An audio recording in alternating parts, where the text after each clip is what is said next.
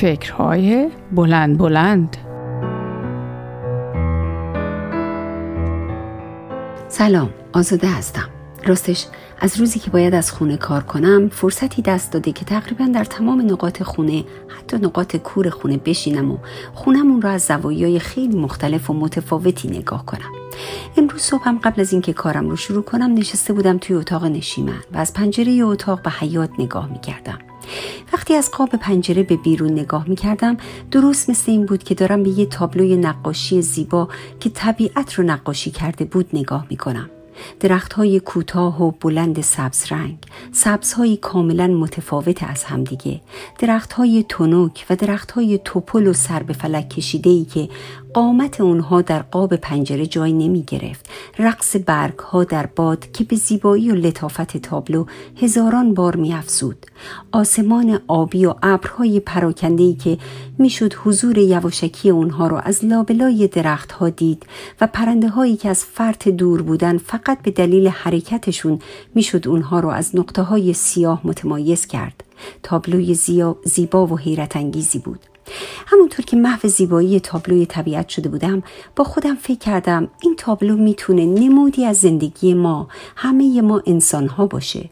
راستش زیبایی خیره کننده اون منو به یاد حیات انداخت به یاد زندگی به یاد زنده بودن علا رقم گاهی اوقات تمام دشواری های اون.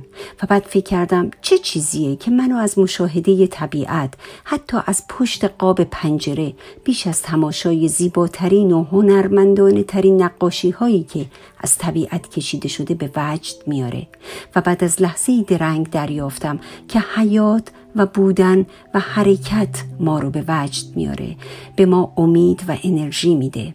با مشاهده دقیق تر خیلی زود دریافتم که بعضی از اقلام در این قاب پنجره قابل تغییر نیستند حتی اگر من فکر کنم که اگر نبودن یا اگه کمی اینورتر یا اونورتر بودن بهتر می بود باز هم کنترل تغییر دادن اونها دست من نیست. درست مثل زندگی واقعی ما. مواردی هست که تحت کنترل و به دلخواه ما نیست. چی کار باید کرد؟ جنگی؟ درختان را از ریشه در آورد؟ علا رقم هزاران فایده دیگه ای که ممکنه داشته باشن تنها به صرف اینکه الان و در زاویه‌ای که من نشستم تصویر زیبایی رو برام مجسم نمی کنن. و بعد متوجه شدم که برخی از تصاویر این قاب به این دلیل حضور دارند که من از قبل تلاشی در جهت بودن و چگونه بودنشون انجام دادم.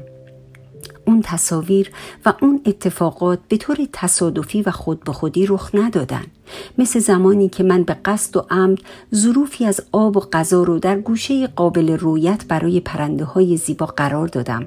به امید اینکه اونها بیان کنار اون ظرف ها بشینن از اونها بنوشند و بخورند. هم, اونها سیراب و تغذیه بشن و هم من از تماشای رنگارنگی و آواز قدر شناسونشون قبل و بعد از خوردن و نوشیدنشون لذت ببرم.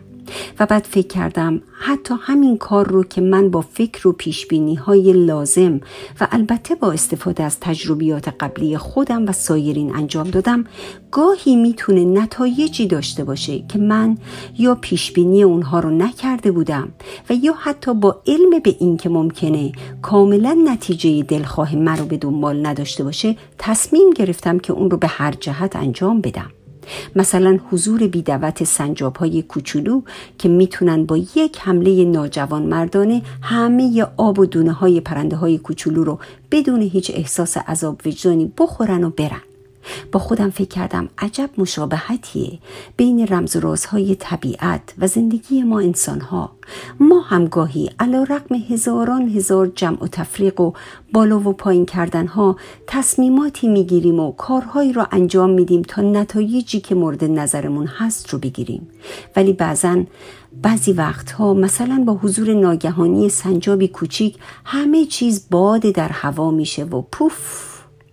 راستش در حال اینجور استدلالات در مغزم بودم که از درون قاب پنجره چشمم افتاد به ظرف آب و غذای پرنده ها که در قسمت بالایی یک آویز تقریبا دو متری فلزی خیلی زیبا قرار گرفته بود و بعد متوجه شدم که همسر مبتکرم یک گلدون رو به گونه حد فاصل بین ظرف غذا و زمین قرار داده تا سنجاب کوچولوهای شیطون امکان حرکت به سوی بالا و خوردن غذای پرنده های زیبا رو نداشته باشند. به خودم گفتم خب آزاده پس حالا که زندگی انسانی خودت رو با این یه وجب طبیعتی که در قاب پنجره اتاق نشیمنت می‌بینی شبیه سازی می‌کنی باید کمی هم منصف باشی.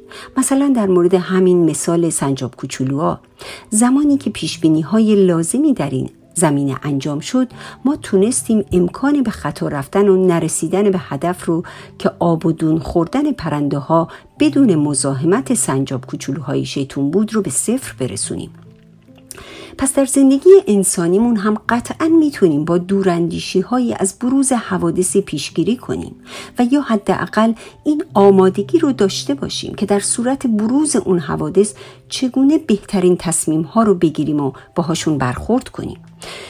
و بعد فکر کردم شاید بهترین مثال این گونه روش های ابتکاری همین داستان ویروس خانمان برانداز اخیر باشه. روزها و هفته های اول هممون در حالت شوک بودیم. کلافه و سردرگم. فکر می‌کردیم دیگه دنیا به آخر رسیده. دعواها و مشاجرات بالا گرفته بود. خستگی و کلافگی بدفهمیدن های همدیگه ناامیدی از اینکه چی شده و چه خواهد شد. و خلاصه کلی احساسات و هیجانات منفی دور برمون رو احاطه کرده بود. ولی حالا با گذشت دو ماه و نیم اگرچه این روزها مزاحمت های سنجاب کوچولوی زندگی قصه زندگی ما آدم ها هنوز وجود داره ولی ما هنوز هممون در قید حیاتیم. زندگی می‌کنیم نفس می‌کشیم کار می‌کنیم. با هم جر هم می‌کنیم. حتی تفریح هم می‌کنیم. با هم معاشرت می‌کنیم. اگرچه روش های هر یک از این فعالیت ها متناسب با شرایط جدید تغییر کرده ولی هنوز زندگی و عشق به حیات در رگهای همه ما جاریه. و بعد به این نتیجه رسیدم که پس همین عشق به حیاته که به ما امید میده و همین امیده که منشأ حرکت ما در برخورد با دشواری های زندگیمون میشه. هر یک از ما رو بر اون میداره تا اختراع و اکتشافی در زمینه بهبود شرایط زندگیمون و یافتن راه حلهایی برای برخورد با انواع و اقسام حوادث ناخواسته در زندگیمون حتی در زمان قرنطینه انجام بدیم. با امید موفقیت و صبوری همگیمون در برخورد با سنجاب کوچولوهای مزاحم زندگیمون این مهمونهای ناخونده که اومدن و فعلا بخوایم و نخوایم مهمونمون هستن همه شما عزیزانم رو به خدا میسپرم. تا فکر بلند بعدی خدایا رو یاورتون باد